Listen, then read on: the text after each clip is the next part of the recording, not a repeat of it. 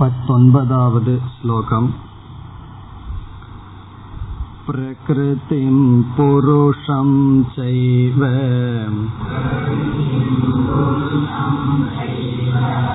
विद्यनाति उभावपि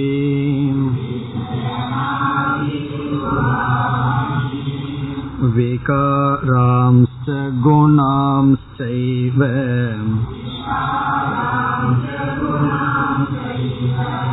विद्धे प्रकृतिसम्भवान्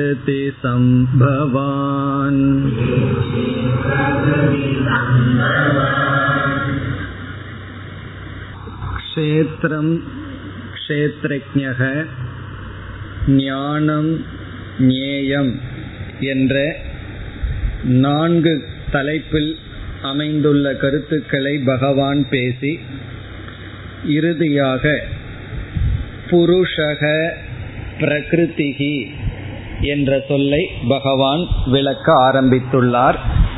இந்த இரண்டு சொல்லையும் சேர்ந்தே பகவான் விளக்கத்திற்கு எடுத்து கொண்டுள்ளார். இந்த பத்தொன்பதாவது ஸ்லோகத்தில் ஆரம்பித்து இருபத்தி மூன்று வரை புருஷக பிரகிருதிகி என்ற இரண்டு தத்துவம் விளக்கப்படுகின்றது. இந்த ஸ்லோகத்தின் பொருளை சென்ற வகுப்பில் பார்த்தோம். இருப்பது இரண்டே இரண்டு தத்துவம். ஒன்று புருஷக இரண்டாவது பிரகிருதிகி. புருஷக என்ற தத்துவம் சத்தியம். பிரகிருதிகி என்ற தத்துவம் புருஷனை சார்ந்திருக்கின்ற தத்துவம். எது சார்ந்திருக்கின்றதோ அது மித்யா. நம்முடைய உடல் சத்தியம் என்றால் நம்முடைய உடலை சார்ந்திருக்கின்ற நிழல் அது மித்யா. காரணம் அதற்கென்று சுதந்திர சத்தா சுதந்திர இருப்பு கிடையாது. களிமண் சத்தியம் என்றால் பானை மித்தியா களிமண் என்ற சொல்லை பயன்படுத்துகிறோம் பானை என்ற சொல்லை பயன்படுத்துகின்றோம். இதில் பானை என்ற சொல்லுக்கு பொருள் இல்லை.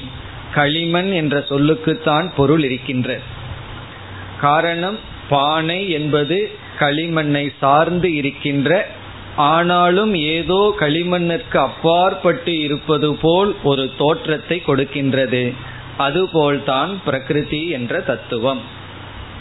பிறகு மேலும் புருஷனை பற்றி பார்க்கையில் இந்த புருஷக என்ற தத்துவம் சேதனம் அறிவு சுரூபம் பிரகிருதி என்பது ஜடமானது என்றும் இந்த புருஷக என்ற தத்துவம் மாற்றத்தை அடையாது நிர்விகாரம் பிரகிருதி என்பது மாறக்கூடியது சவிகாரம்.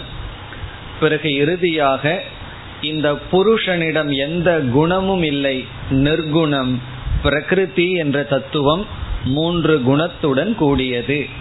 இந்த கருத்தை எல்லாம் பார்த்து பிறகு பகவான் என்ன செய்ய போகின்றார்? இந்த உலகத்தில் தோன்றிய அனைத்தும் பிரகிருதி புருஷன் இந்த இரண்டினுடைய வெளிப்பாடுதான் அல்லது இந்த இரண்டை காரணமாக கொண்டுள்ளது என்று சொல்கின்றார். எவைகளெல்லாம் இருக்கின்றதோ படைக்கப்பட்டதோ அவைகள் அனைத்தும் இந்த பிரகிருதி புருஷன் என்ற தத்துவத்தினுடைய சேர்க்கை அல்லது இந்த தத்துவம் தான் என்று சொல்லி இந்த உலகத்தில் பிரகிருதியினுடைய பங்கு என்ன என்பதை சொன்னார். விகாரான் குணாம் செய்வ வித்தி பிரகிருதி சம்பவான். நாம் பார்க்கின்ற அனைத்து விகாரங்களும் அதாவது பஞ்சபூதங்களும் அல்லது இந்த உலகமும் உலகத்தில் இருக்கின்ற அனைத்து குணங்களும் பிரகிருத்தியிலிருந்து தோன்றியது என்று சொன்னார். பிறகு முதல் வரியில் இந்த இரண்டும் அனாதி என்று தெரிந்து கொள் என்ற கருத்தையும் கூறினார்.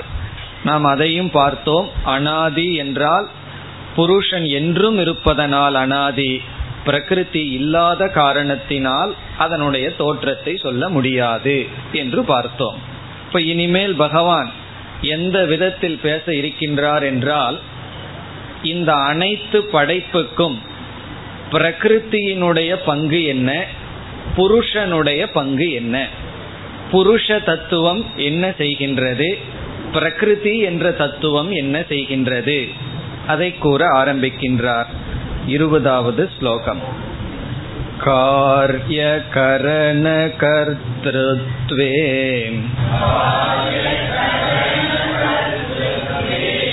हेतुप्रकृतिरुच्यते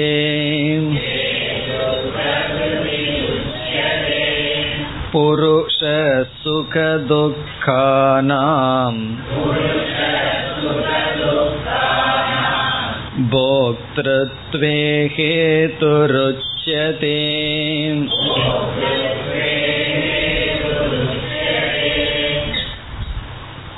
இங்கு பகவான் கருத்தை மிக தெளிவுபடுத்துகின்றார் இந்த உலகத்தில் தோன்றிய அனைத்திற்கும் பிரகிருத்தியினுடைய பங்கு பங்கு என்றால் ரோல். பிரகிருதி என்ன ரோல்? என்ன பங்கை செய்கிறது? புருஷன் என்ற தத்துவம் என்ன பங்கை செய்கின்றது? முதல் வரியில் பிரகிருத்தியினுடைய பங்கு அல்லது அதனுடைய காரியம் இந்த அனைத்து படைப்புக்கும் பிரகிருதி என்ன செய்கின்றது? பிரகிருத்தியினுடைய கான்ட்ரிபியூஷன் புருஷனுடைய கான்ட்ரிபியூஷன் இந்த இருவரும் என்ன செய்கிறார்கள்? இந்த இரு தத்துவத்திற்கு மேலான வேறு தத்துவம் இல்லை. ஆகவே இந்த இரண்டினுடைய தனித்தனி பங்கை பகவான் கூறுகின்றார். முதல் வரியை பார்த்தால் காரிய கரண கர்த்திருவே ஹேதுகு பிரகிருதிகி உச்சியதே காரியம் என்ற இந்த சொல்லுக்கு இந்த இடத்தில் உடல் என்று பொருள் ஷரீரம் நம்முடைய பாடி. நாம பார்த்து அனுபவிக்கின்ற இந்த சரீரம் காரியம். கரணம் என்ற சொல்லுக்கு நம்முடைய மனம் என்று பொருள். சூக்ம சரீரம். காரியம் என்றால் ஸ்தூல சரீரம். நாம் அனுபவிக்கின்ற இந்த உடல். கரணம் என்றால் நம்முடைய மனம் இந்திரியங்கள் இவைகளெல்லாம் சூக்ம சரீரம். கர்த்திருத்துவே என்றால் இவைகளின் தோற்றத்திற்கு. காரிய கரண கர்த்திருத்துவே என்றால் நம்முடைய ஸ்தூல சூக்ம சரீரத்தின் தோற்றத்திற்கு உற்பத்திக்கு என்று பொருள். இவைகளை உருவாக்குவதற்கு நம்முடைய ஸ்தூல சூக்ம சரீரம் இவைகளை உருவாக்குவதற்கு ஹேதுகு என்றால் காரணம். இவைகளினுடைய தோற்றத்திற்கு காரணம் பிரகிருதிகி உச்சதே பிரகிருதி என்று சொல்லப்படுகிறது. இதனுடைய பொருள் என்ன? நம்முடைய ஸ்தூல சூக்ம சரீரத்தினுடைய உற்பத்திக்கு காரணம் பிரகிருதி இதிலிருந்து என்ன சொல்கின்றார் பகவான்? இந்த உடலும் மனமும் பிறகு இந்த உலகத்தில் இருக்கின்ற பொருள்களும் அதை ஏற்கனவே சொல்லிவிட்டார். விகாரான் குணாம் செய்வன் ஏற்கனவே சென்ற ஸ்லோகத்தில் சொல்லிவிட்டார். இப்போ உலகத்தில் நாம் அனுபவிக்கின்ற பொருள்களும் நம்முடைய இந்த உடலும் நம்முடைய மனமும் பிரகிருத்தியிலிருந்து தோன்றியது. பிரகிருதி தான் காரணம். இப்போ பிரகிருதிகி ஹேதுகு உச்சதே. எவைகளுக்கு? மூன்று தத்துவத்திற்கு. ஒன்று விஷயம். நாம் அனுபவிக்கின்ற இந்த உலகம் பிறகு நம்முடைய ஸ்தூல உடல் பிறகு நம்முடைய சூக்ம சரீரம் மனம். இந்த சூக்ம ஸ்தூல உடலும் இந்த உலகத்திற்கும் காரணம் பிரகிருதி.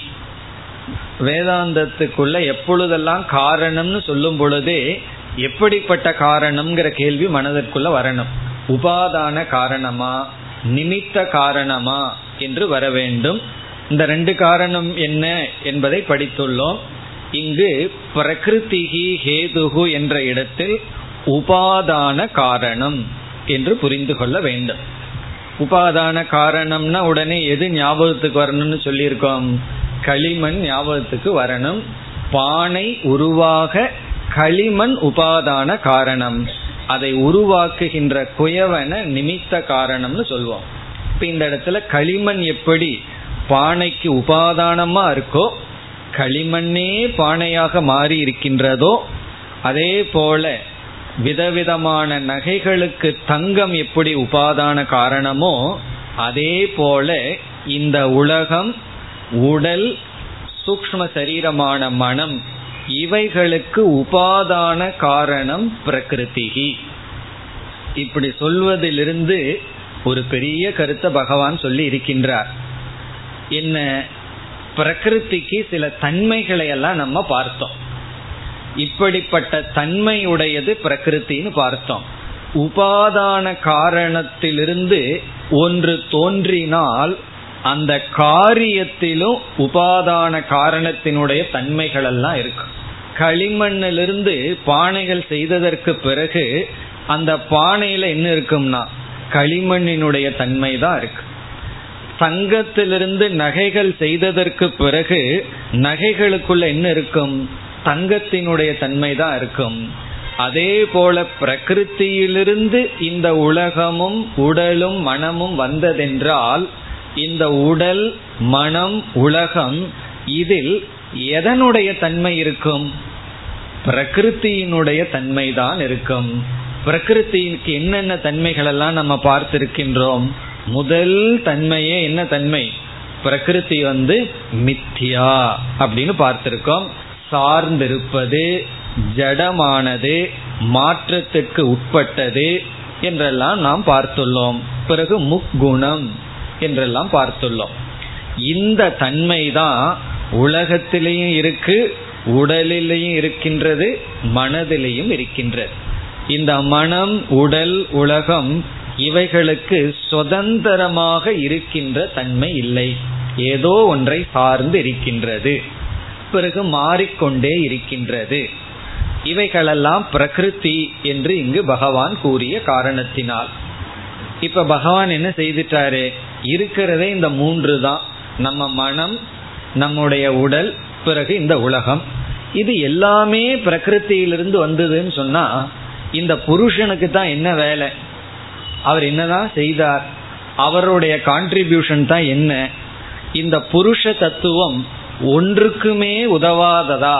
என்ற கேள்வி வரும் பொழுது வேதாந்தத்தில் சொல்லுவார்கள் இந்த உலகத்திலேயே யூஸ்லெஸ் ஆப்ஜெக்ட் பிரயோஜனம் இல்லாதது எது என்றால் பிரம்மன் தான் இந்த புருஷன்தான் எதற்கும் பயன்படாது. பேசாம அது இருக்கு. சாட்சியா ஒரு விதமான காரியத்திலையும் ஈடுபடாது. அப்படி என்றால் அந்த புருஷனுடைய கான்ட்ரிபியூஷன் என்ன?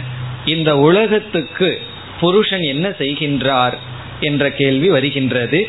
அதை இரண்டாவது வரியில் பகவான் கூறுகின்றார். புருஷக சுகதுக்கானாம் போக்திருத்வே ஹேதுகு உச்சதே. புருஷக ஹேதுகு. இந்த புருஷனும் ஒரு காரணமாக இருக்கின்றார். இந்த இடத்துல புருஷகங்கிற வார்த்தைக்கெல்லாம் அர்த்தத்தை ஞாபகம் வச்சிருக்கணும். சென்ற வகுப்புல எல்லாம் பார்த்திருக்கோம். புருஷகங்கிறதுக்கு என்ன அர்த்தம்? ரெண்டு அர்த்தம் கொடுத்தோம். புரிஷேதே இந்த உடலில் சாட்சியாக விளங்கி கொண்டிருக்கின்ற அறிவு தத்துவம். சர்வம் பூரையதி அனைத்தையும் வியாபித்திருக்கின்ற தத்துவம். அழியாத நிர்குண பிரம்ம என்றெல்லாம் பார்த்துள்ளோம்.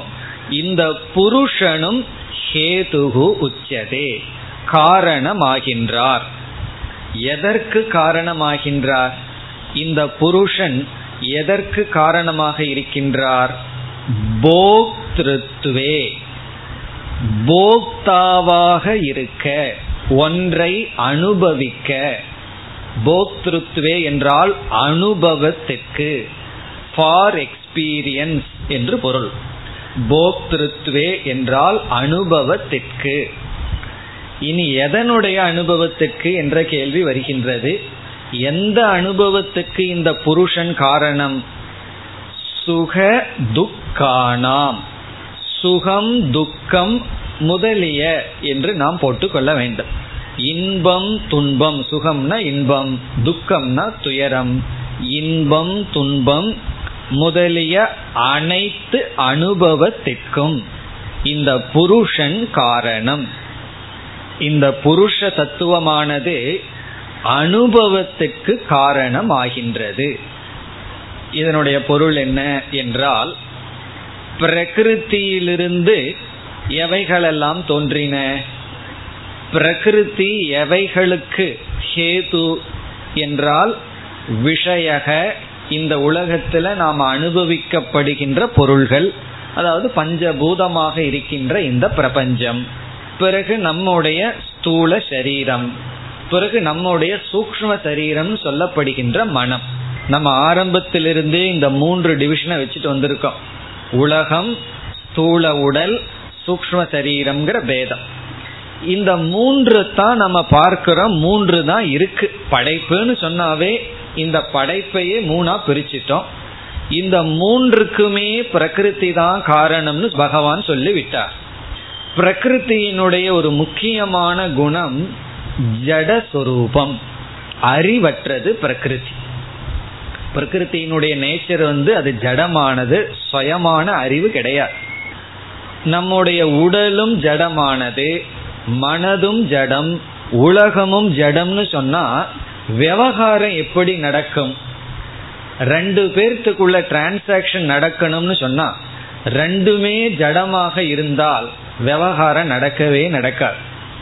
நம்ம வீட்டில் ரெண்டு பானை வச்சிட்டு இருக்கோம் ரெண்டு பானையும் வீட்டுக்கு போன உடனே சண்டை போட்டு ஏதாவது ஒன்று உடஞ்சி கிடக்குமோ? ரகலை எல்லாம் அது பண்ணாது. ரெண்டு குழந்தைகளை விட்டுட்டு வந்தால் ரகலை பண்ணிட்டு வேணா இருக்கும். போன உடனே கம்ப்ளைண்ட் வரலாம். ஆனால் பானையோ அல்லது செப்பலோ அல்லது ஏதாவது ஜட பொருள்களோ ஒன்றுக்கு ஒன்று விவகாரம் பண்ணிட்டு இருக்குமோ? ஒன்று விவகாரம் பண்ண முடியாது. காரணம் ஜடமானது. அப்போ விவகாரம் டிரான்சாக்ஷன் அனுபவம்னு வரணும்னா எங்கேயோ ஒரு அறிவு எங்காவது அறிவுடையவன் உணர்வுடையவன். அறிவுடையவன் இந்த இடத்துல உணர்வு உடையவன் அந்த உணர்வு உடைய ஒரு தத்துவம் இருக்கணும். பிறகு ஜடமான ஒரு தத்துவம் இருக்கணும். இந்த ரெண்டுக்குள்ளதான் டிரான்சாக்ஷனே நடைபெற முடியும். இந்த பிரகிருதி மட்டும் உடலாக மனமாக உலகமாக மாறி நின்றாலும் கூட அங்க ஒரு விதமான விவகாரமும் ஒரு விதமான டிரான்சாக்ஷனும் நடக்கிறதுக்கு வாய்ப்பு கிடையாது. ஏன்னா பிரகிருதி சுவாவமாக ஜடமாக இருக்கிறது. அப்ப நம்ம விவகாரம் பண்ணணும்னு சொன்னாவே அதுக்கு ஃபர்ஸ்ட் நிபந்தனை முதல் நிபந்தனை என்னவென்றால் ஏதாவது ஒரு டிரான்சாக்ஷன் நடக்கணும்னா முதல் நிபந்தனை சப்ஜெக்ட் ஆப்ஜெக்ட்ங்கிற டிவிஷன் அனுபவிப்பவன் அனுபவிக்கப்படும் பொருள் அப்படிங்கிற ஒரு வேற்றுமை தோன்றியாக வேண்டும். அந்த வேற்றுமை தோன்றாத வரைக்கும் எந்த விவகாரமும் கிடையாது எந்த ரகலையும் கிடையாது எந்த சந்தோஷமும் கிடையாது. ஒரு சுகமோ துக்கமோ மோகமோ ஒன்றும் கிடையாது. ஒரு டிரான்சாக்ஷன்ங்கிறது எப்ப பிகின் ஆகுதுன்னா சப்ஜெக்ட் ஆப்ஜெக்ட் ஆகும் பொழுதுதான் பிகின் ஆகுது. வீட்லேயே நம்ம எதுக்காவது ஒரு சப்ஜெக்ட் ஆகிறோம் அப்படின்னா பிறகு ஒரு ஆப்ஜெக்ட் வந்துடும் ஒரு விவகாரம் துவங்குகின்றது. அப்படி இந்த உலகத்தில் இருக்கிறது இப்பொழுது எல்லாமே ஜடமா இருக்கு. உலகமும் ஜடமா இருக்கு. ஸ்தூல சரீரமும் ஜடம். நம்முடைய சூக்ம சரீரம் மனதும் ஜடம். காரணம் என்ன? நான் ஜடமான மனதை பார்க்கலையேன்னா நம்ம பார்க்காம இருக்கலாம். ஆனா இந்த மனதினுடைய உபாதான காரணமும் கூட பிரகிருதி தான். அப்படி இருக்கும் பொழுது யார் யாரோடு விவகாரம் செய்வது? யார் யாரை அனுபவிப்பது? என்ற கேள்வி வரும் பொழுது இந்த இடத்துல பகவான் என்ன பதில் சொல்லியிருக்கார்? இந்த புருஷன் என்ற தத்துவமானது போக்தாவாக ஒருவன் இருக்க காரணம். யாரோ ஒன்னு இந்த பிரகிருதிக்குள்ள போக்தாவா மாறி இருக்கு அப்படி இந்த பிரகிருதிக்குள்ள இருக்கின்ற ஒரு தத்துவம் போக்தாவாக மாறுவதற்கு புருஷன் காரணமாக இருக்கின்றார். அந்த புருஷன் எப்படிப்பட்ட காரணம்னு பின்னாடி பார்ப்போம். இப்ப யாரு போக்தாவானார்கள் என்பதுதான் இப்பொழுது கேள்வி. எல்லாமே ஜட பிரகிருதி. இந்த நாம பார்த்து அனுபவிக்கிற உலகம் இந்த உடல் நம்முடைய மனம் இவைகளெல்லாம் ஜடமானது அறிவற்றது உணர்வற்றது. இதற்குள்ள யாருக்கு உணர்வு வந்து சப்ஜெக்ட் ஆனார்கள் அனுபவிப்பவன் ஆனான் என்றால் நம்முடைய மனம் சூக்ம சரீரம். நம்முடைய மனது தான் சப்ஜெக்ட் ஆயிருக்கு. அல்லது சூக்ம சரீரம் தான் என்ன ஆயிருக்கு? போக்தாவாக மாறி இருக்கின்றது. போக்தான்னு சொன்னா அனுபவிப்பவன் அதுல வந்து கர்த்தா எல்லாத்தையும் சேர்த்திக்கணும். செயல் செய்பவன் செயலினுடைய பலனை அனுபவிப்பவன். இப்படி போக்தாவாக மாறியது நம்முடைய மனம். இப்ப நம்முடைய மனது என்ன ஆயிடுது இப்போ? போக்தாவாக மாறி அனுபவிப்பவனாக மாறி இந்த ஜடமான உலகத்திலிருந்து சற்று வேற்றுமையை அடைந்து விட்டது. இப்ப மனதும் உடலும் அனுபவிப்பவனா மாறி இந்த உலகம் அனுபவிக்கப்படும் பொருளாக மாறிவிட்டது. உண்மையிலே யோசிச்சு பார்த்தோம்னா நம்ம சாப்பிட்ற டேபிள்ல இட்லி தோசை எல்லாம் இருக்கு. அது ஜடமானது. சாப்பிட்டதுக்கு அப்புறம் கொஞ்ச நேரத்துல அதுதான் நம்மளுடைய உடலா மாறி இருக்கு அப்போ வெளியே இருந்த அந்த பதார்த்தத்துக்கும் உடலுக்கு என்ன வித்தியாசம்னா ஒன்று தான் அதுவும் உணவு தான் இதுவும் உணவு தான் இது உணவுங்கிறது எப்படி தெரியும்னா சிங்கம் புலி பக்கத்தில் போய் நின்னோம்னா தெரியும். அதுக்கு நல்லா தெரியும் இதுதான் நல்ல ஃபுட்டு நல்ல உணவுன்னு சொல்லி. அப்போ இதுவும் ஃபுட்டு தான் வெளியிருக்கிறதும் ஃபுட்டு தான் ஆனால் ஒரு பெரிய மாற்றம் இருக்கே. வெளியிருக்கிறது உணவாகவும் அதை நான் அனுபவிக்கிறனாகனு ஒரு பெரிய பிரிஞ்சிட்டனேன்னா உண்மையிலேயே எங்க பிரிஞ்சிருக்கோம்? அந்த இட்லிக்கு நமக்கு ஒரு வேற்றுமையும் கிடையாது. ரெண்டும் ஆப்ஜெக்ட் தான் பொருள்கள் தான். இருந்தாலும் இது அனுபவிக்கப்படும் பொருள் இவன் அனுபவிப்பவன் ஒரு பெரிய டிவிஷன் இந்த உலகத்திற்குள் வந்துள்ளது. அதுக்கு என்ன காரணம்னா இந்த சும்மா இருந்த புருஷன் தான் காரணம். சில பேர் சும்மா இருந்துட்டு தான் பெரிய வேலையை செய்து விடுவார்கள். அப்படி இந்த புருஷன் என்ன செய்து விட்டாரா? பேசாம இருந்திருக்கலாம். இந்த பிரகிருதிக்குள்ளிருக்கின்ற மனதில் தன்னுடைய அறிவை கொடுத்து விட்டார். இந்த புருஷன் வந்து சேதன தத்துவம்னு பார்த்துருக்கோம். அறிவு சுரூபமான புருஷன் என்ன செய்து விட்டார்? இந்த பிரகிருதிக்குள்ள எத்தனையோ இருக்கு. ஜடமான இந்த உலகம் இருக்கு. அதுக்குள்ள தன்னுடைய அறிவை கொடுக்கல.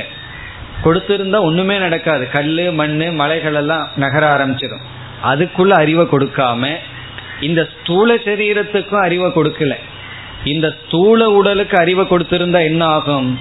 டெட் பாடிங்கிறது ஒன்று உருவாகவே உருவாக இந்த ஸ்தூல சரீரத்துக்கு அறிவை கொடுக்காம மனதில் மட்டும் தன்னுடைய அறிவை கொடுத்துள்ளார்.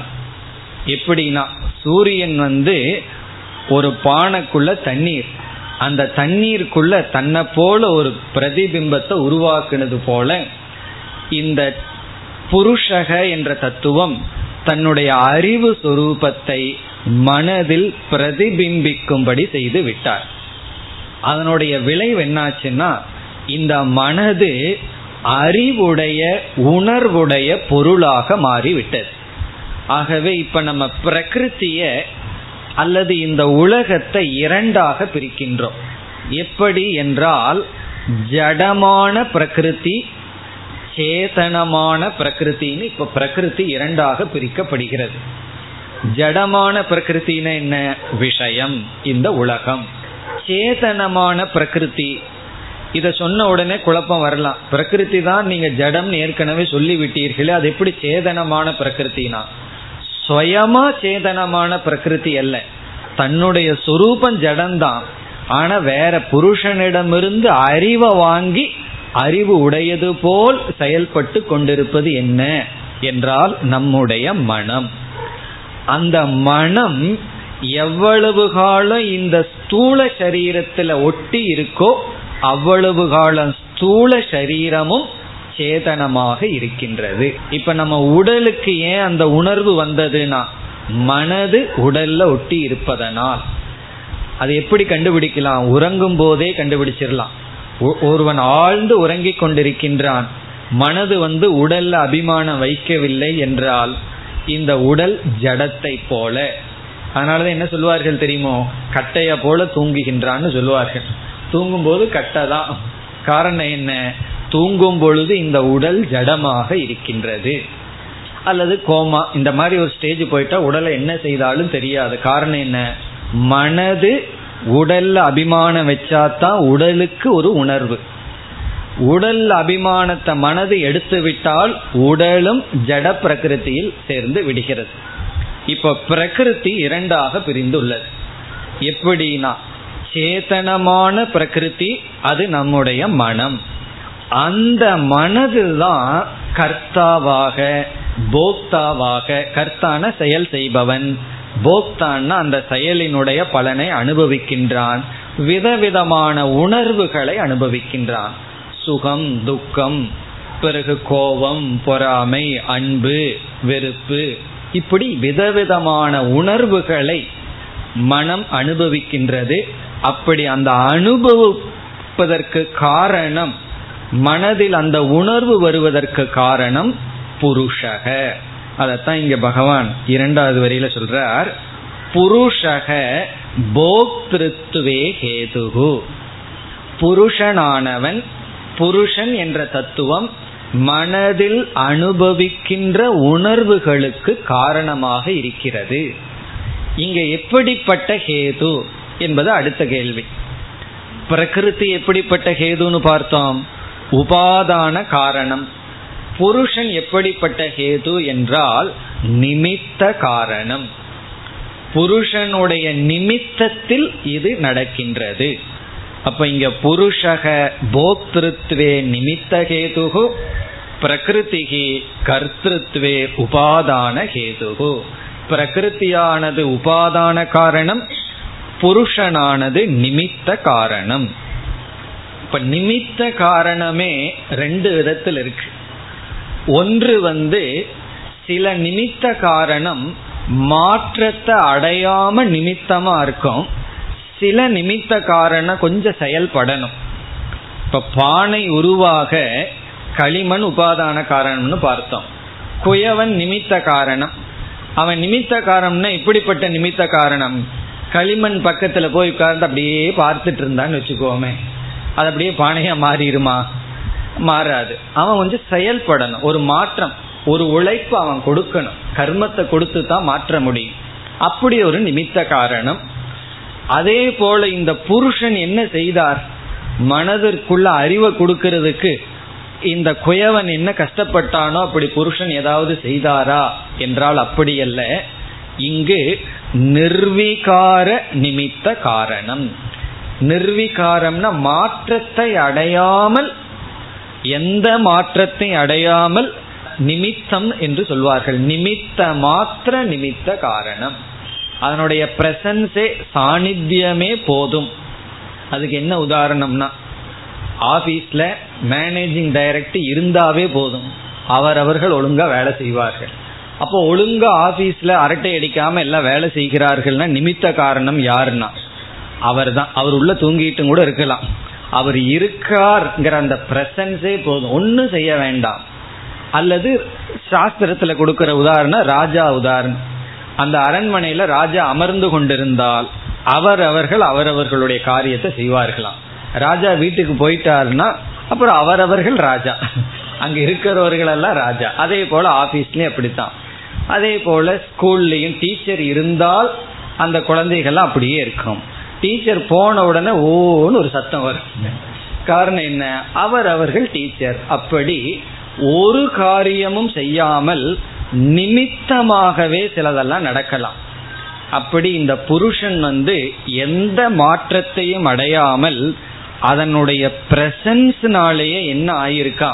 மனம் என்று ஒன்று உற்பத்தி ஆனவுடன் பிரகிருதி வந்து மனம்ங்கிறத தோற்றி வைத்தவுடன் அந்த புருஷனுடைய சைத்தன்யம் அறிவானது அந்த மனதில் பிரதிபிம்பித்து விட்டது. சாதாரண விஷயம் அல்ல இந்த உலகத்தையே போட்டு பகவான் இந்த சில ஸ்லோகத்துல அடக்கி வச்சிருக்கார்.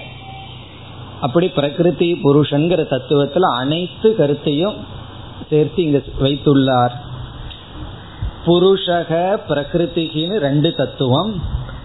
பிரகிருதி தான் அனைத்துமாக மாறி விட்டது. அந்த பிரகிருதி தான் மாயின்னு வேற பார்த்திருக்கோம். இப்ப மாயையினுடைய விகாரம் விகிருத்தி தான் இவைகள். இவைகள் எல்லாமே ஜடமா இருந்தா ஒரு விதமான விவகாரமும் ஒன்று நடக்காது. ஆகவே இந்த புருஷனுடைய பங்கு என்னவென்றால் இந்த புருஷன் பிரகிருத்தியில் இருக்கின்ற ஒரு அம்சமான மனதிற்கு அறிவை கொடுத்துள்ளார். இப்ப மனம்னு இருக்கிற வரைக்கும் அது என்னைக்குமே அறிவுடன் உணர்வுடன் இருக்கும். அந்த மனம் போக்தாவாக கர்த்தாவாக ஆகின்றது. ஆகவே உண்மையில என்ன நடக்கின்றது? மூணாவது அத்தியாயத்திலையும் பகவான் சொல்லியிருக்கார் குணா குணேஷு வர்த்தந்தே என்று சொல்லியிருக்கார். அதாவது உண்மையிலேயே பிரகிருதி தான் பிரகிருத்தியோட விவகாரம் செய்து கொண்டு இருக்கு. புருஷன் வந்து பேசாம இருக்கார்.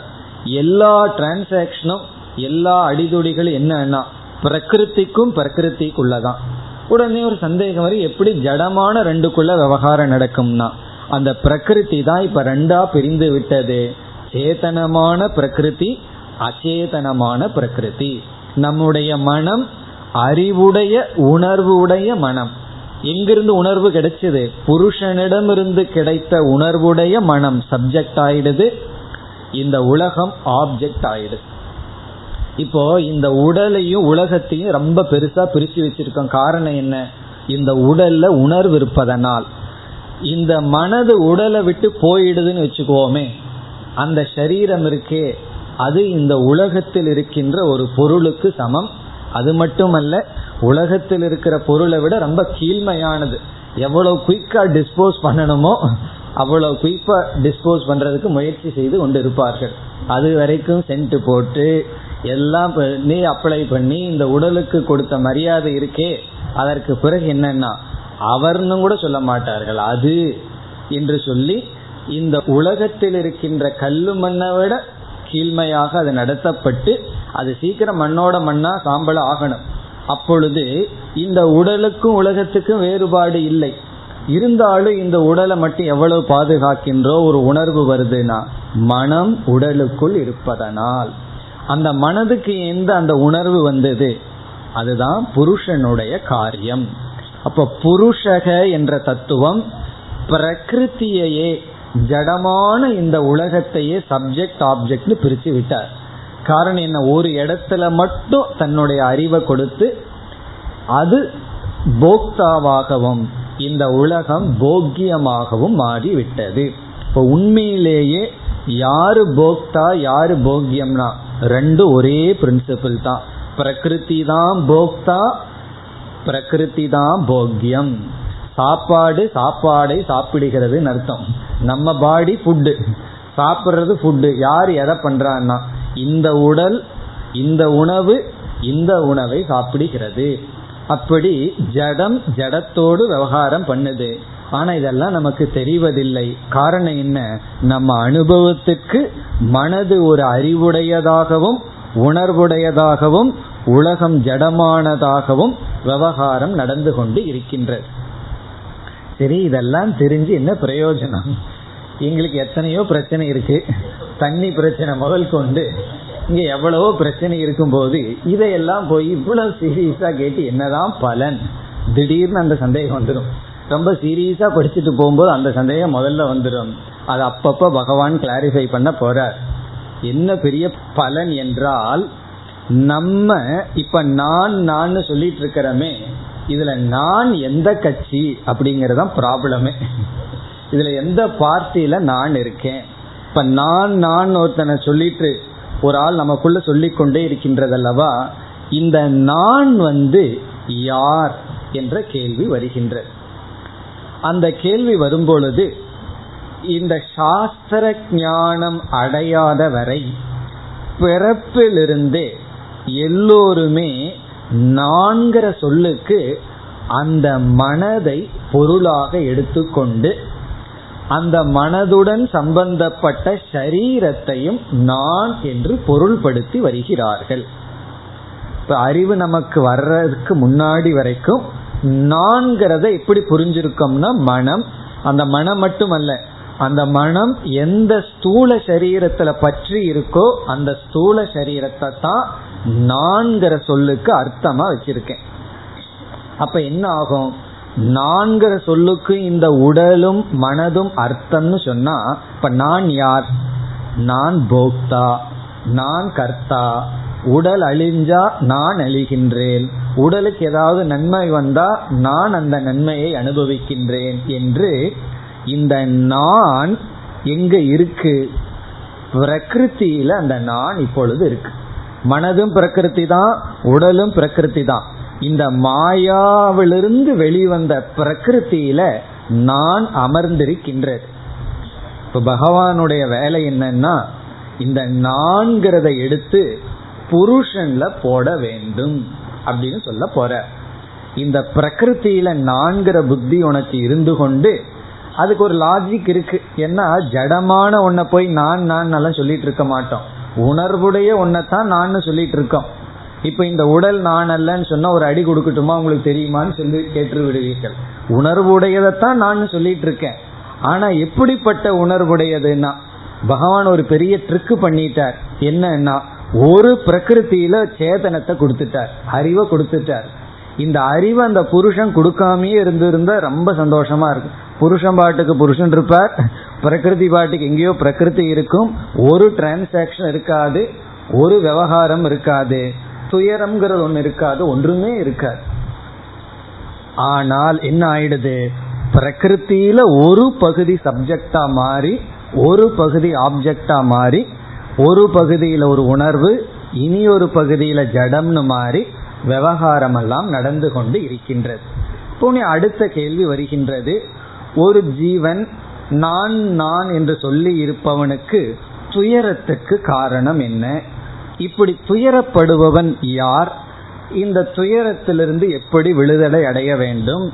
இந்த பிரகிருதி புருஷனுடைய தத்துவத்தை எல்லாம் தெரிகிறதுனால என்ன பலன்?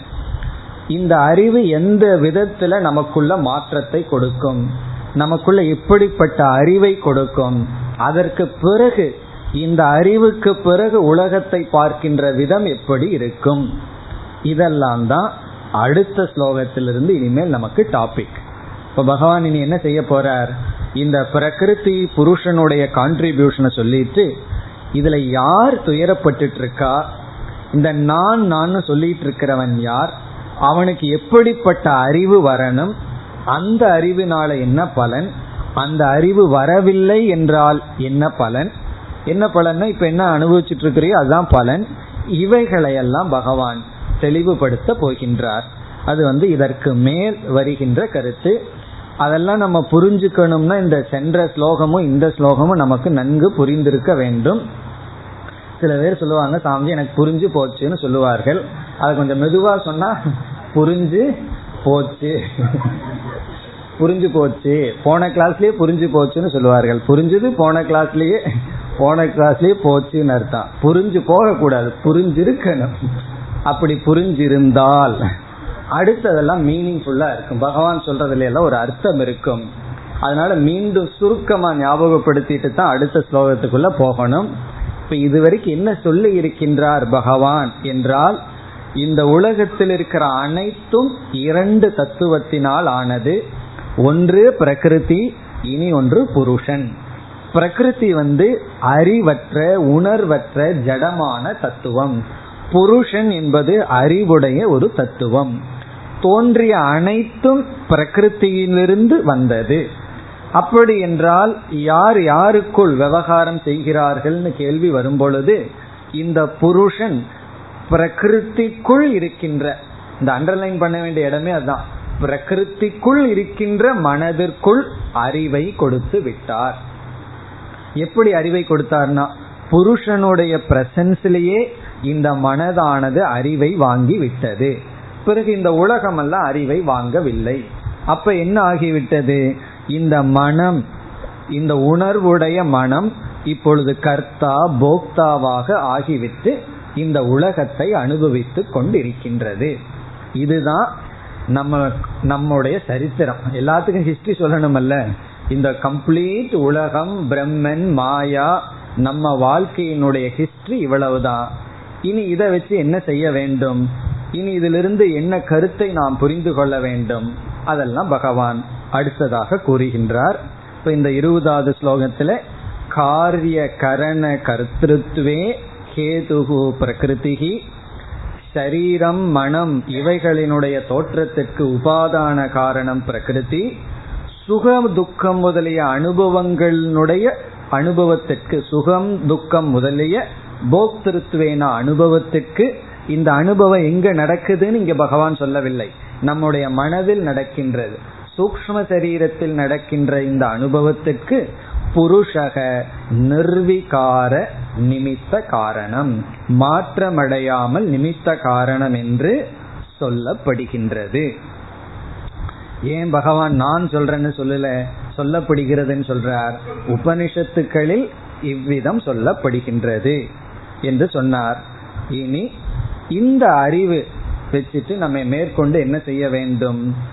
யார் துயரப்படுகிறார்கள் துயரத்துக்கு காரணம் என்ன இது போன்ற கருத்துக்களை எல்லாம் அடுத்த ஸ்லோகத்திலிருந்து தொடர்கின்றார் இருபத்தி ஒன்று புருஷ பிரகிருதி स्तोहि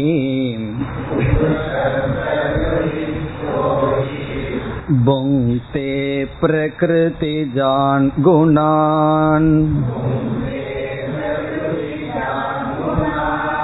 कारणं गुणसङ्गोऽस्य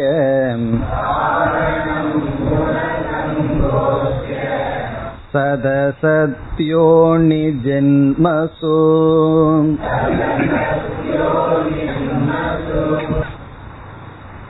இந்த ஸ்லோகத்தில் இரண்டு கருத்து வருகின்றது முதல் கேள்வி என்னவென்றால் துயரப்பட்டு கொண்டிருக்கின்ற ஜீவன் யார்?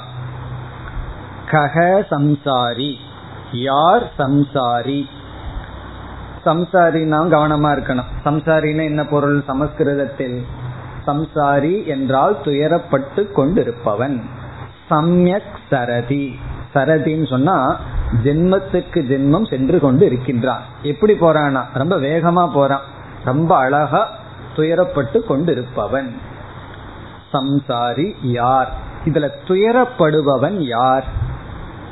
பிறகு இந்த துயரத்துக்கு சம்சாரத்துக்கு காரணம் என்ன? ஒருவனுக்கு ஏன் துயரம் வருகின்றது? அந்த காரணத்தை இங்க காட்டி அடுத்த ஸ்லோகத்துல பகவான் அந்த காரணத்திலிருந்து விடுதலை அடைய உபாயத்தை சொல்ல போற. இப்ப யார் சம்சாரி? சம்சார காரணம் என்ன? அவனுக்கு இந்த சம்சாரம் எப்படி வந்தது? யார் துயரத்தை அனுபவிக்கிறார்கள்? உடனே நம்ம என்ன சொல்லுவோம்? யார் துக்கப்படுவான்னு கேட்டா நான் தான் அப்படின்னு சொல்லுவோம். அகம் நான் தான். இப்போ கேள்வி அந்த நான் யார் அப்படிங்கறதான் கேள்வி. யார் துக்கப்பட்டு இருக்கான்னா தெரியலையா? என்னுடைய முகத்தை பார்த்தாவேன்னு சொல்லிடுவோம். நான் தான் துக்கப்பட்டு இருக்கேன் நான் தான் சம்சாரி. பிறகு இந்த நான்கிறது யார்? இந்த நான் நான் சொல்லிட்டு இருக்கிறமே அது யார்? என்பது கேள்வி. அந்த சம்சாரி யார்? இப்ப நான்கிறத விட்டுருவோம். பகவான் நான்கிறத விட்டுட்டு என்ன சொல்லியிருக்காரு? புருஷகன் ஒரு தத்துவம் இருக்கு. பிரகிருதிகி அப்படின்னு ஒரு தத்துவம் இருக்குன்னு சொல்லியிருக்காரு. இதில் புருஷன் வந்து நிர்விகாரன்னு சொன்னோம் சேதன சுரூபம்னு சொன்னோம் பூர்ணமானவன் சொன்னோம். இனியும் பலது சொல்லலாம். அதுல அசங்ககங்கிறது ஒன்று புருஷனுடைய லட்சணம். அசங்ககன்னு சொன்னா யாரோடும் எதனுடனும் சம்பந்தப்படாதவர். சங்ககன சேர்க்கை. அசங்ககன எதனோடும் சேராதவர். யாரோடும் சேராதவருக்கு எப்படி துக்கம் வரும்? நம்ம யாராவது ஒரு கஷ்டம் வந்துட்டா நீ அவனோட சேர்ந்ததுனாலதான் உனக்கு இந்த கஷ்டம்னு சொல்லுவோம் இல்லையா? எந்த ஒரு கஷ்டத்துக்கும் யாராவது ஒரு சேர்க்கையை சொல்லிடுவோம். யாரும் கிடைக்கலையா? இருந்தே இருக்கு நம்மளுடைய சனி பகவான். உன்னுடைய சனி வந்து அல்லது குரு வந்து குரு கடைசியில குருவுக்கு போயிடும். குருவோ சனியோ சரியான இடத்துல இல்லை. உன்னுடைய ஜாதகத்துல. அதனாலதான் உனக்கு இந்த துக்கம். அப்போ ஏதோ ஒரு சம்பந்தம் ஏதோ ஒரு சம்பந்தம் வந்தா தான் துயரமே வரும். ஒரு சம்பந்தம் இல்லாம எப்படி துக்கத்தை சொல்ல முடியும்? அப்படி இந்த புருஷன் இருக்காரே அவர் யாரோடு எந்த சம்பந்தமும் கிடையாது. ஆகவே சம்சாரி யார்? யார் துக்கப்படுகிறார்கள்னு சொன்னா புருஷனை போய் சம்சாரின்னு சொல்ல முடியாது. ஒரு கால் அந்த புருஷன்கிற தத்துவம் சம்சாரியா இருந்தா நம்ம அவரை அடையிறதுக்கு அவரை நோக்கி போக கூடாது. காரணம் என்ன? நம்ம துயரத்திலிருந்து விடுதலை அடைய போறோம். போற இடமே அங்க துக்கப்பட்டுட்டு இருந்தா. அதுக்கு சொல்வார்கள் அல்லவா? ஒருவன் வந்து பத்து துயரத்தோட இருந்தான். நண்பர்கிட்ட போய் பகிர்ந்துக்கலான்ட்டு போனான். அவர் வந்து அவர் ஏற்கனவே பத்து துக்கத்தோடு இருந்தார். திரும்பி வரும்போது இருபது துக்கத்தோட வந்தானா ஏன்னா அவரோட பத்து துக்கத்தை அவரு சொல்ல. உனக்காவது இப்படி என்னோட கதையை கேளுன்னு அவரு சொல்ல. அப்படி புருஷன்கிட்ட நம்ம எதுக்கு போகணும்? அவரே துக்கப்பட்டுட்டு இருந்தான்.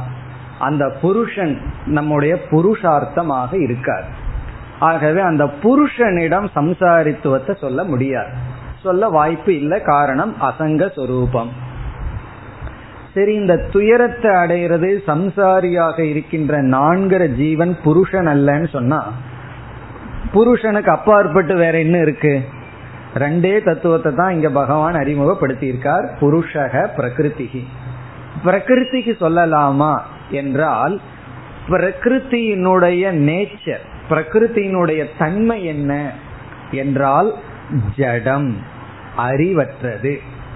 ஜடமான ஒண்ணுக்கு எப்படி உணர்வு பூர்வமான சம்சாரம் இருக்கு? கல் இருக்கு பாறை இருக்கு அது வந்து பக்கத்து மலையை பார்த்து பொறாமப்பட்டுட்டோ துக்கப்பட்டுட்டோ அல்லது கோவப்பட்டுட்டோ அல்லது காம்ப்ளெக்ஸோட இருக்குமான்னா இருக்காது. மிருகங்களே அப்படி இருக்கிறது இல்லை நம்ம ஆஸ்திரேலியால இருந்து ஒரு மாடு வாங்கிட்டு வந்து வைக்கிறோம்னு வச்சுக்கோமே. அதுக்கு வந்து கர்வம் வருமா? நீ லோக்கல் மாடு நான் எங்கிருந்து வந்திருக்கேன் பாத்தியா? அந்த அகங்காரம் எல்லாம் அதுக்கு வருமா? அதுக்கெல்லாம் நான் ஏசி ரூம்ல இருக்கேன் பாத்தியா? இப்படி எல்லாம் அதுக்கு வராது. அல்லது ஒரு பெரிய விலை உயர்ந்த நாய் வந்து கார்ல போயிட்டு இருக்கு அதுக்கு வந்து கீழ் இருக்கிற நாயை பார்த்து இப்ப நான் எங்க இருக்கேன் பாத்தியான்னு சொல்லுமா? அது அதை பார்த்து உழைச்சுதான் அது சுவாவம் வேற ஒரு நாய் ஒரு நாயை பார்த்தா உழைக்கிறது சுவாவம் ஆனா காம்ப்ளெக்ஸ் எல்லாம் கிடையாது. மிருகத்துக்கே இந்த நிலை கிடையாது. காரணம் என்ன என்றால் அவைகளுக்கெல்லாம் நான்கர் ஒரு வெக்தி கிடையாது. ஒரு நாய்க்கு நான் நாய்னு தெரியாது. அதனாலதான் சந்தோஷமா இருக்கு. ஒரு யானைக்கு அது யானைன்னு தெரியாது. ஒரு கொசுவுக்கு தான் கொசுன்னு தெரியாது. ஒரு குருவிக்கு தான் குருவின்னு தெரியாது. அது எப்படி உங்களுக்கு தெரியும்னா? அது முன்னாடி ஒரு கண்ணாடி வச்சு பாருங்க. ஒரு குருவி முன்னாடி கண்ணாடி வச்சா அது என்ன பண்ணும் தெரியுமோ?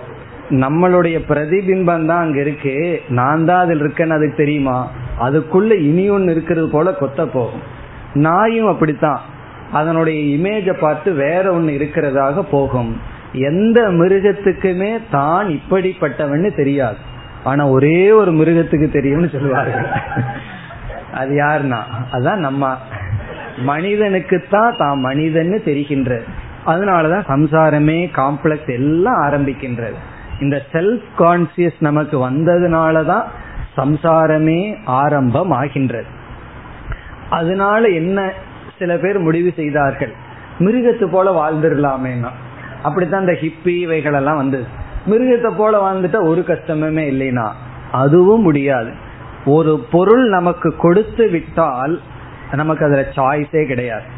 நம்ம யூஸ் பண்ணலினாலும் கூட யூஸ் பண்ணாம இருக்கிறது நம்முடைய சாய்ஸ் ஆயிருமே தவிர வேறு வழியே கிடையாது. புத்திய பகவான் நமக்கு கொடுத்துட்டார். வேற வழியே கிடையாது. புத்தியோட இருந்துதான் ஆகணும். பயன்படுத்துறது இல்லை அது வேற பிரச்சனை. ஆனா அதை நமக்கு கொடுத்துட்டாருன்னா நம்ம அதை நம்ம கிட்ட அது இருக்கத்தான் இருக்கு. சாய்ஸ்லெஸ்லி கிவன் அப்பொழுது யார் சம்சாரி என்றால் ஜடமான பொருளையும் சொல்ல முடியாது. அல்லது உயிரோடு இருக்கின்ற சில மிருகங்களையும் கூட நம்ம சம்சாரின்னு சொல்ல முடியாது.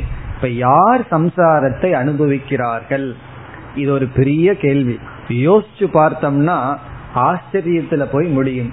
துயரத்தை அனுபவிக்கிறவன் யார்? இந்த நான்கிறது யார்? என்ற கேள்வி வரும் பொழுது நம்ம பல கோணத்துல பதில் சொல்லலாம். இதுக்கு ஒரு கேள்வி கிடையாது. காரணம் என்னன்னா உண்மையிலேயே இந்த கேள்விக்கு பதில் கிடையாதுதான். எந்த பதில சொன்னாலும் அது பூர்த்தி ஆகாது பூர்ணமா இருக்காது. இவன்தான் சம்சாரின்னு ஒரு லட்சணத்தை கொடுக்கவே முடியாது. அப்படி கொடுத்துட்டா அந்த சம்சாரி சத்தியமாயிருவான். நம்ம அப்படி ஒரு லட்சணத்தை கொடுக்கவே முடியாது. தேடி பார்த்தா அங்க ஆட்கள் இல்லை. தேடி பார்க்காத வரைக்கும் ஏதோ ஒருத்த சம்சாரின்னு இருக்கிறது போலையும் இருந்து கொண்டு இருக்கும். அது விசாரம் பண்ணி பார்த்தா அங்க ஒன்றுமே இருக்காது. எப்படின்னு சொன்னா ஒரு மலரை எடுக்கிறோம். மலர் இது பூ ஃப்ளவர் அப்படின்னு சொல்றோம். கொஞ்சம் விசாரம் பண்ணி பார்த்தா ஒருவர்கிட்ட கேட்குறேன் இதுல எது பூ அப்படின்னு சொல்லி ஒவ்வொரு இதெல்லாம் பிச்சு பிச்சு போட்டு இது பூவா? அல்லது இதில் இருக்கிற காம்பு இருக்கே அந்த இது பூவா? அதில் இருக்கின்ற மற்ற பொருள்களை எல்லாம் எடுத்ததுல எது பூன்னு பிரிச்சு வச்சோம்னு வைவோம். எங்க பூ போச்சு? அங்க பூ அப்படிங்கறது ஒன்று கிடையாது. பிறகு நம்ம நம்ம சேர்த்து வச்சோம்னா அதுவும் பூவாக இருக்காது. பிச்சதற்கு பிறகு. எல்லாம் பிச்சு போட்டாச்சு. இதுல எது பூன்னு கேட்டா எதை சொல்றது? அப்படி எந்த ஒரு தத்துவத்தை எடுத்துட்டு விசாரம் பண்ணாத வரைக்கும் அது இருக்கிற மாதிரி இருக்கும். கொஞ்சம் விசாரம் பண்ணி பார்த்தா அது இருக்கிற இடம் தெரியாம போயிடும். அப்படி யார் சம்சாரி? யார் துயரப்பட்டு கொண்டிருப்பவன் கேட்டோம்னா கேட்காத வரைக்கும் துயரப்படுற ஆளும் இருக்கு துயரம் இருக்கு. கொஞ்சம் விசாரம் செய்து பார்த்தால் துயரப்படுற ஆளே அங்கு இருக்காது துயரப்படுறதுக்கு ஆளே இல்லைங்கும் போது துயரம் எங்க இருக்க போகுது? அது தெரியாம தான் துயரப்படுற ஆள் இருக்கிற மாதிரியும் துயரம் இருக்கிற மாதிரி அனுபவிச்சிட்டு இருக்கோம். இப்ப அந்த கருத்து இங்க பகவான் சொல்ல போறார். இங்க பகவான் என்ன சொல்றாருன்னா யார் சம்சாரின்னு சொல்றது? ஜடமான பிரகிருத்திய சம்சாரின்னு சொல்ல முடியாது. மனசத்தான் சம்சாரின்னா அதுவும் ஜடம்தான் அதற்கும் உணர்வு கிடையாது. பிறகு புருஷங்கிற தத்துவத்துக்கும் சம்சாரம் கிடையாது. பிறகு யாரைத்தான் சம்சாரின்னு சொல்றதுன்னா? பகவான் என்ன சொல்றார்? இந்த புருஷன்தான் சம்சாரியாக உனக்கு காட்சி அளித்து கொண்டிருக்கின்றார். இந்த புருஷன் தான் சம்சாரின்றார். அது எப்படி அந்த புருஷன் சம்சாரியா இருக்க முடியும்? என்றால் இதுல எதுவுமே சம்சாரியா இருக்க முடியாது. துயரப்படுறவன் யாருன்னா நான் தான் சொல்லிட்டு இருக்கோம். அந்த நான்கிறது தான் யாருன்னா அர்த்தமே இல்லை. சிந்திக்காத வரை அர்த்தம் இருக்கு. சிந்திச்சுட்டா அது ஒரு பொருளே இல்லை. பிறகு இந்த இடத்துல பகவான் என்ன சொல்றார்?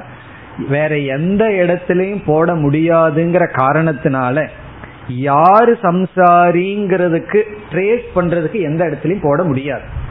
இந்த அகில பிரபஞ்சத்தையே அந்த பிரம்மத்தின் மீது தானே ஏற்றி வச்சிருக்கோம். புருஷன் மீது தானே ஏற்றி வச்சிருக்கோம். அதனால இங்க பகவான் சொல்றார் அந்த சம்சாரியையும் புருஷன் மீதே ஏற்றி வைப்போம். அது உண்மையா இருந்தா பரவாயில்ல உண்மையா இல்ல. இந்த பிரகிருத்தியே புருஷன் மீது இருக்கிறது போல சார்ந்து இருக்கிறது போல இந்த சம்சாரியும் புருஷனைத்தான் சார்ந்து இருக்கின்றது. அதனால இங்க என்ன சொல்றார் இந்த புருஷன்தான் பிரகிருதிக்குள் மனதிற்குள் அறிவு பூர்வமாக இயங்கி சம்சாரியாக தெரிந்து கொண்டு இருக்கின்றான். அப்ப யாரு சம்சாரினா? பகவான் தான் சம்சாரி. அதனால பகவானை குத்தம் சொல்ல வேண்டாம்.